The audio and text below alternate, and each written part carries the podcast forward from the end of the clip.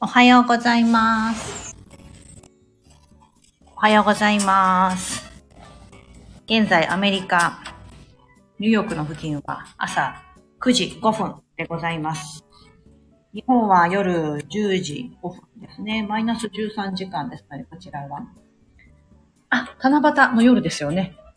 今ね、あの、こちらはまだ朝なので、というかこちらね、七夕っていう文化がないので、あの七夕と言っても、別に何かすることではないんですけども、今日はですね、なんか昨日、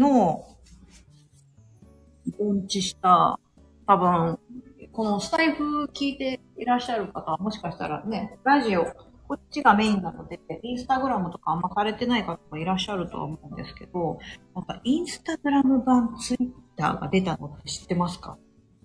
その名もスレッズ、スレッズって言いまして、スレッドに S がつくんでスレッズになってましたが、それね、昨日めっちゃ話題で、えー、と思って私全然知らなくて、多分その、そのアプリがローンチされる前から多分話題だったと思うんですけど、なんか、すごい簡単に、インスタグラムやってる人だったら簡単にアプリ、アプリがそれ追加できるんですよ。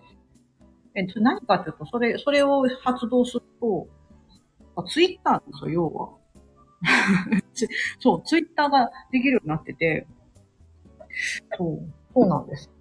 なんかね、それが新しくなんか始まったみたいで、ほーと思って、まあインスタグラムやってるんで、じゃあ、私もちょっとやってみようかなと思って、ちょっとポチッと落としてやってみてるんですけど、これはね、なんかね、あの、ツイッターをそもそもやらない、あの、アカウント自体は持ってるんですけども、子供の学校の、子供の学校の、なんかあの、お知らせとかを受け取るための、の、アプリケーションみたいな感じ。で、めったにほんと使わないので、ツイッターね、一回なんかね、あれ何年前、2年、2年ほど前にですね、やっぱツイッターやっとかなきゃいけないよってなんかその時あって、そっかそっかと思って始めたんですけど、でも全然私なんか続かな、続かないとかなんか、あなんか何、何をつぶやいていいかわかんないわみたいな感じで、当時はね、もう全然なんかもう開けたものの結局だったんですけど、ね、ツイッターはすごく前からあって有名だと思うんですけど、なんかそれのね、インスタ版が出てるんですよ。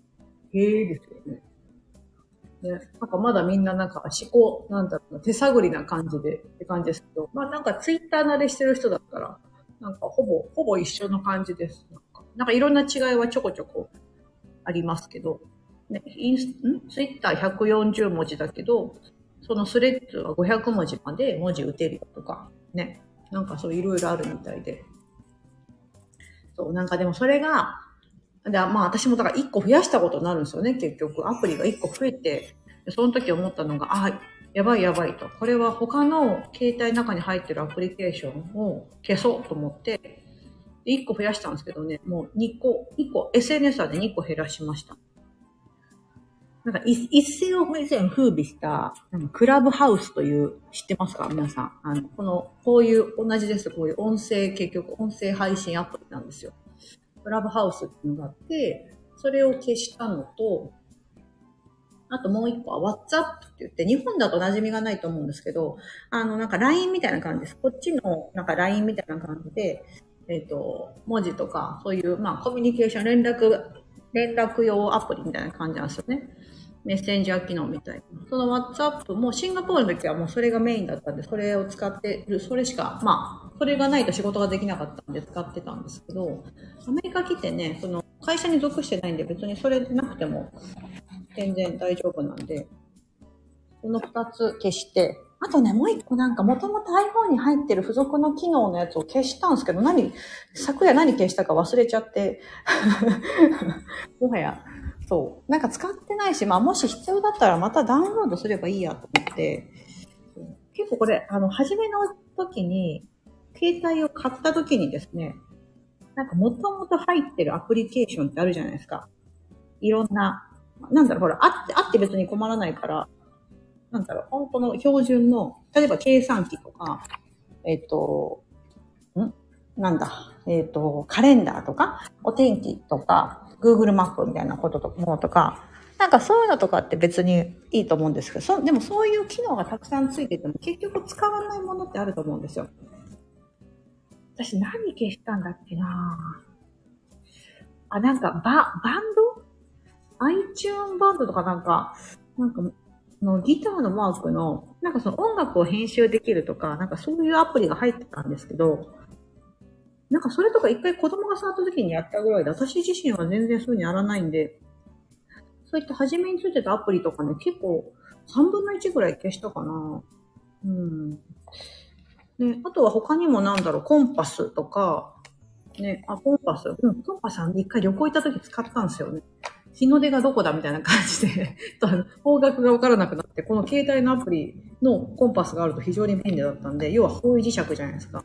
すげえ便利と思って、その時使ったんで、あったりしますけど、なんか携帯のアプリケーションは、気をつけないといけないなって、なんか改めて思ってます。はい。この間ね、この携帯の中身、まあ、整理してるつもりなんですけど、なんか知らぬ間にどんどん増えてきませんか？うん。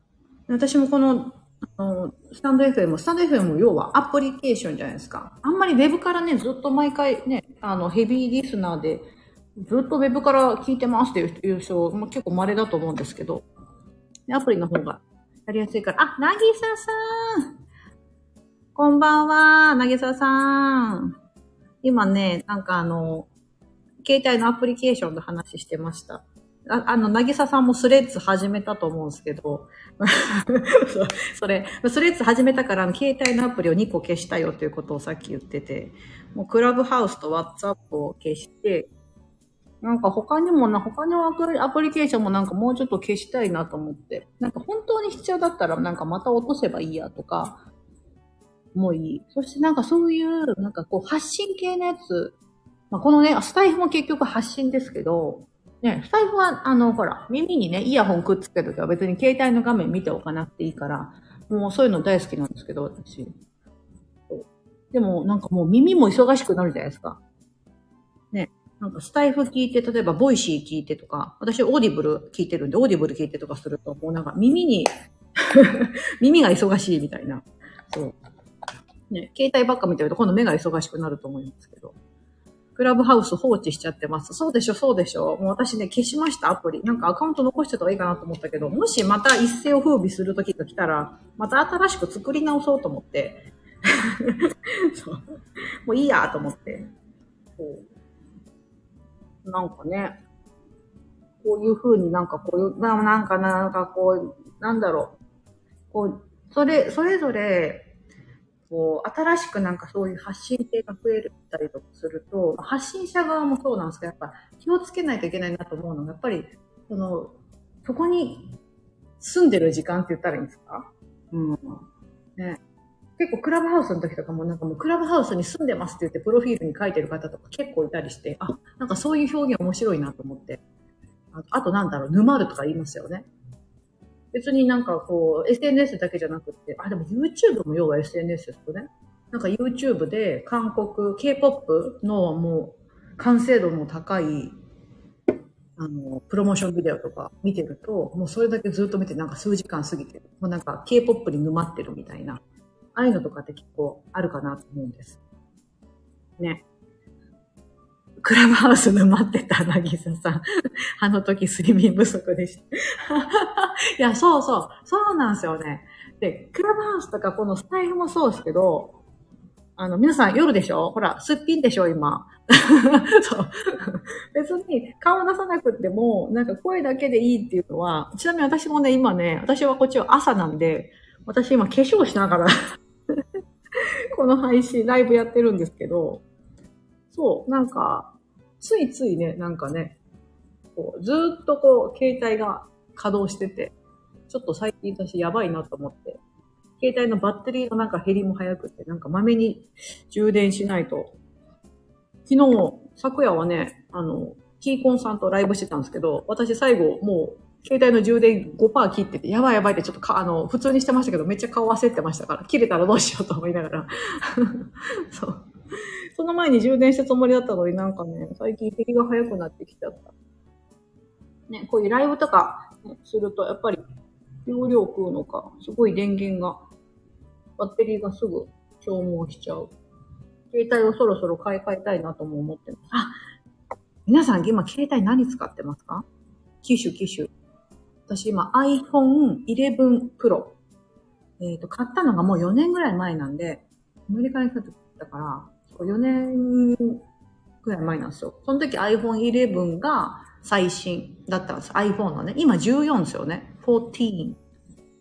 嘘なぎささん最新じゃん !iPhone 14 Pro? どうすか？どうですか？動画めっちゃ綺麗。わあ、そうなんだ。なんかあの、写真とか撮るときに、私もなんか今、フーディーってアプリ使ってるんですけど、なんかやっぱそうすると画質落ちちゃうから、なんかもう普通の iPhone のそのままの機能で、綺麗に撮れるんだったら、と思いながら、わかんない。この、多分11 Pro の時も画質の良さに感動したけど、14とかになったらもう、ね。多分そうっすよね、きっと。一眼も、一眼レフのカメラ持ってるけど、全く出さなくなりました。あら あ、コラボの時はでも一眼レフで撮ってるんですね。ああ、そっか、中田さん本格的。なんか私全部携帯で撮っちゃってるから、さすが。いや、そうなんだ。そう、でも出番がね、私もデジカメ昔持ってて、でももう子供、デジカメは子供の遊び道具で、あとビデオカメラハンディ、ハンディカムみたいなみたいなのを、長女が生まれた時、だからもう 10, 10年ぐらい前か。10年ぐらい前になんかプレゼントでもらったんですけど、ねもう出番ないっすよね。もうそういう。もうほんと携帯で何でもできちゃう。から、携帯、だからミニマリスト的にはいいんですけど、携帯一つで生きていきたいとかなんかね、よくそういうキャッチフレーズもあるみたいなんで、うん。ね。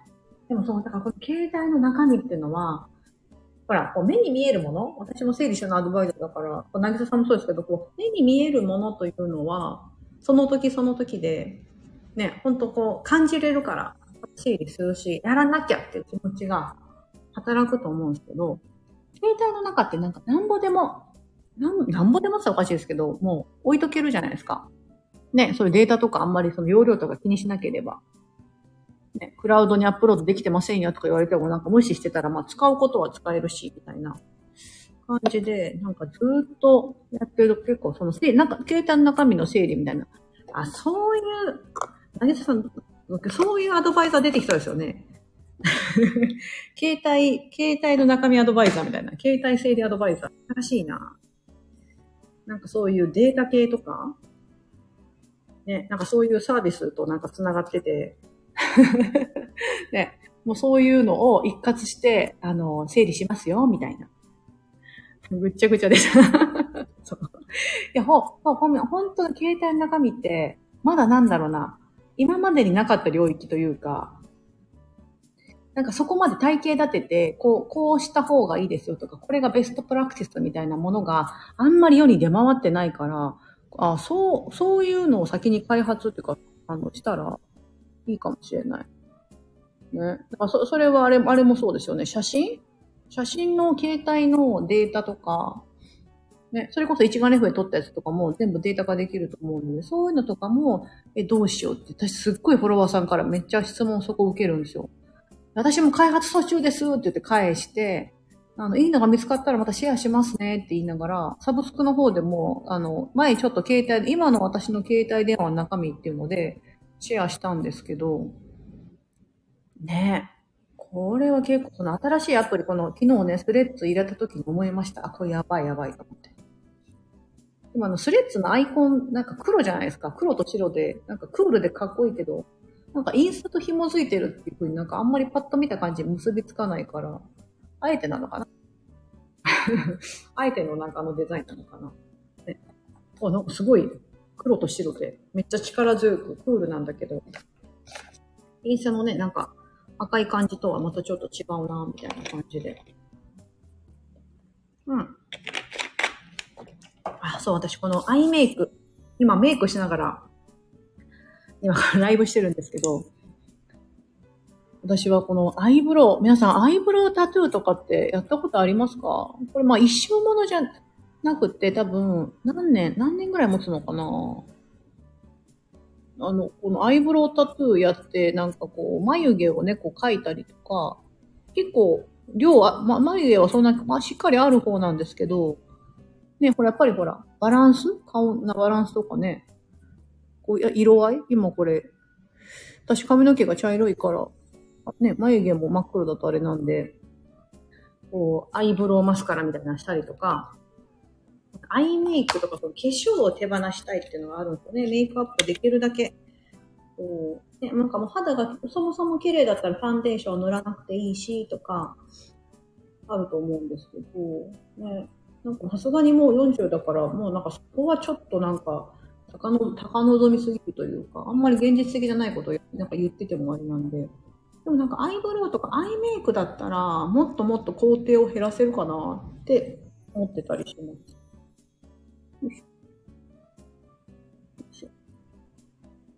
ね、このアイ、なんかアイメイク皆さんあれじゃないですか？私40ですけど、こう、なんか20代の時にやってたメイク方法と、さほど変わってないという そ、そういう傾向ないですか？なんか結局20年ぐらいなんか同じような方法でずっとメイクしてるみたいな。あの時なんかまだメイクしたての頃とほぼほぼ、まあなんかまあそそれがセオリーだから別にいいんですけど、なんかそういう感じで、あ、サオリさんこんばんは。ありがとうございます。もう日本ね夜10時20分、21分だ。そう私もね、あの今からもうちょっとしたらね、あと10分ぐらいしたらあの、私、左足をまだ負傷してまして、あの、おちびちゃんとブランコに乗ってた時に左足のふくらはぎを強打してしまって、ほんと一時歩けないぐらい、もうずっと足引きずりながら、あの、してたんですけど、それ、まあ、それが、カイロプラクティックに通って、針を、針をやってもらったんですよ。リー先生っていうね、あの、チャイニーズアメリカンの人だったんですけど、あ、本格的と思います。この針やってもらったら、本当次の日からですね、普通に歩けるようになってちょっとびっくりして、うん。針の力すごいと思って。あとなんかどうやら、なんかレントゲン取ってもらったら、背骨がものすごい曲がってるっていうことで、なんかこう、おばあちゃんみたいにこう前に曲がってるんじゃなくて、左右、本当は背骨ってまっすぐじゃないといけないのに、もうね、なんかこう、ちょっとくねってなっちゃってるんですよ。こう。多分これは、座り方とか足組んだりとかそういうのもあるのかな。うん。ダメさんもちょっと気をつけてみてください。だからそく、そく、背骨が曲がってるからいろんなとこにこう、神経が圧迫されたりとかして不調が出たりとか、そういうこともあるみたいなんですよ。だからもう、あ、なんか、ちょっとね、これは、これを機に体の声を聞くチャンスだと思って、そうあの、今月は、まあ、来月日本に帰っちゃうと、ちょっとその帰るも若干通えなくなりますけど、体のメンテナンス週みたいな、メンテナンス月って感じで、うん、仕事をもう極力抑えて、はい。もう、あの、ちゃんと自分と向き合おうと思ってやってます。ね、だってなんかもう元気じゃないとそもそもなんかいろんなことできないじゃないですか。ね、こうちょちょろっと喋ることはできても、なんかもう体調が悪いと、こう、覇気も、覇気もないというか、そういう風になってしまうと思うので、アイライン、なんかメイクの話に戻っちゃいますけど、アイラインのこうタトゥーとかもあるの知ってます？皆さん。ね。あ、な、目のところになんかタトゥーするとかめっちゃ怖いですけど、麻酔とかしてやるんだろうけど、やっぱ多少痛いのかな。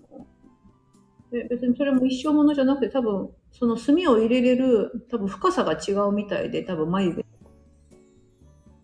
アメリカとかね、なんかみんな、もうほんと、タトゥーしてない人が少ないんじゃないかっていうぐらいみんなタトゥー入ってるんですよ。何おしゃれ、要はファッションタトゥーみたいな感じですよ。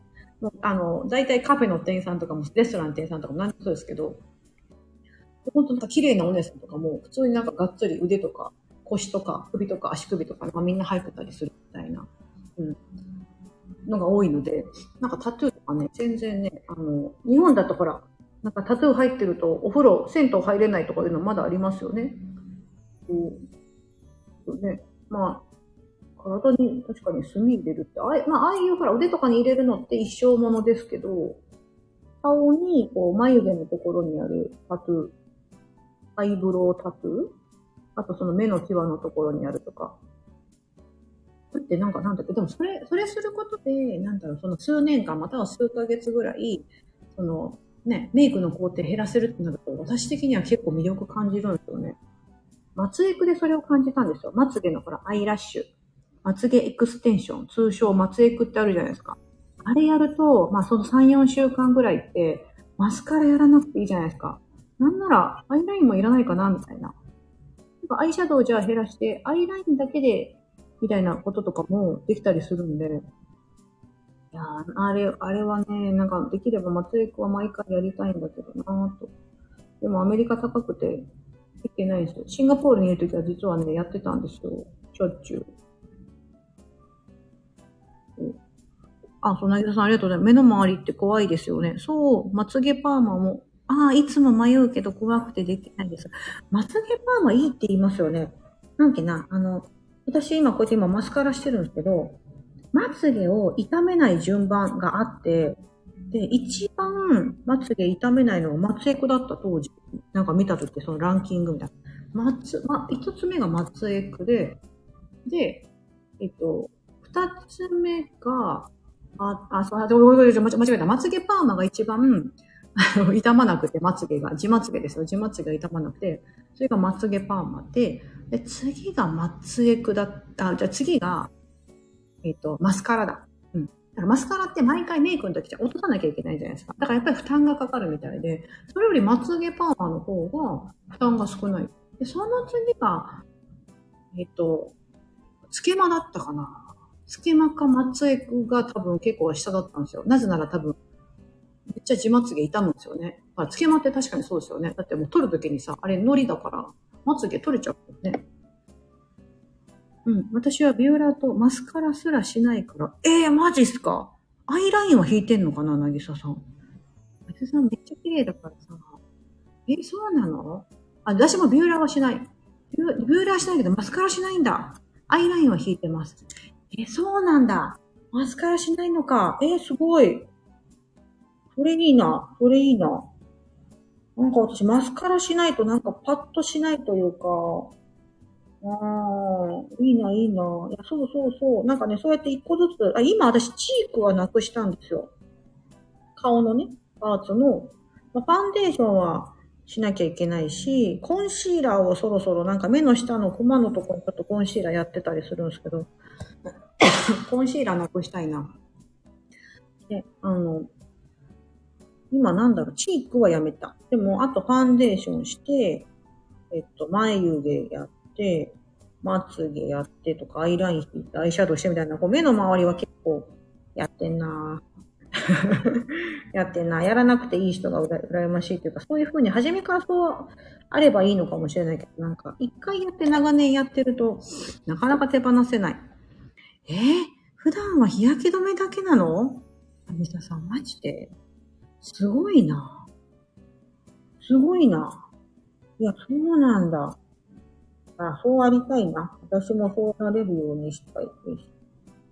今ね、私ちょっと肌がね、なんかあの、主催用皮膚炎って皆さん、あんまこれ知ってる人いないんだけどな。ラロッシュポゼの日焼け止め。あ、そうなのあ、長田さん確かそれ使ってますよね。ラロッシュポゼね。はいはい。楽天ルームで、あの、置いてくれてるやつですよね。あ、こっちでも買えるのかなえ、それって石鹸オフとかできるんですかね？ラロッシュポテって。なんか私今、ミネラルファンデーションとか使ってて、なんかもう基本的にもうメイク落とし使わず、石鹸だけで洗顔するみたいな感じにしてるんですよ。全然一本でいける。石鹸オフです。おーじゃあちょっと、なぎささんの、あ、でも私楽天、楽天、楽天使ってないんだ。なぎささんの楽天ルームから買おうと思ったけど、楽天は私そもそも使ってないからな。え、ちょっとこっちで買えるか見てみよう。あ、日本に行った時に買って、来月ね、あの、日本に行きますんで、その時に行って、買って帰ってくるか。うん。え、皆さん、すごいなあ、沙織さん、さやかさん、いつもネイルされていて素敵です。おネイルですね。普通のマニキュアですか私は10年ぐらいやってないですが、今年ネイルしようかなと思ってます。沙織さん、実はね、これね、私ね、これシールなんですよ。アメリカのカラーストリートって言って、なんかね、貼るマニキュアなんですよ。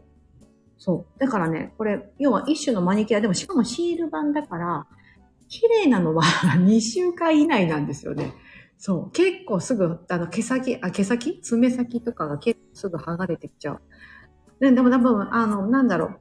こう、ライブ越しとか、ね、画面越しだとそんなに目立たないと思うけど、実際見てみると、ね、あの、本当はあれ行きたいんですよね。なんだっけ。えっ、と、ネイルサロン行ったら、みんな、ジェル？ジェルやりますよね。そう、ジェルやりたいんだけど、ジェルでね、多分ね、1ヶ月に1遍とか通ってる方が、見た目的にもいいのかも。そう。このね、マニキュアってのはやっぱりちょっと癖もんだな。やっぱこうね、もうね、大変でしょアメリカ住んでると。もう何でも高いからね、行けないんですよ。そう あ、ラロッシュポーズはヨーロッパのなんですね。アメリカ、あ、だったら絶対あると思うな。そっかそっか。あ、ありがとうございます。あ、あの、なぎささん。そう、もう9時半だ。やばいやばい。あの、もう10時半ですよね。日本も。皆さん。そう、夜遅くにありがとうございます。なんかいつもこうやってですね、予告もせずに、あっと思って立ち上げて、そこに遊びに来ていただけるの本当に嬉しいです。ありがとうございます。ちょっとですね、今日はですね、なんかこのつ、ん？インスタ版ツイッタースレッズの話から メイク手放すとか。でも携帯のデータはやっぱりね、ちょっと課題だな。ちょっといろいろやっていきたい。携帯でデータもそうで、写真のデータ。ね、子供いると、溜まりますよね。びっくりするぐらいたまる。ほんと、毎日のように、なんか毎日可愛いから撮ってみたいな感じになって。ね。じゃ皆さん今日遊びに来ていただきありがとうございます。あの、アーカイブを、あの、残しておこう。誰か聞いてくれるかな？あの、残しておこうと思います。沙織さんもありがとうございます。ではでは、この辺で失礼したいと思います。皆様おやすみなさい。今からの方は、今日は素敵な一日をお過ごしください。失礼します。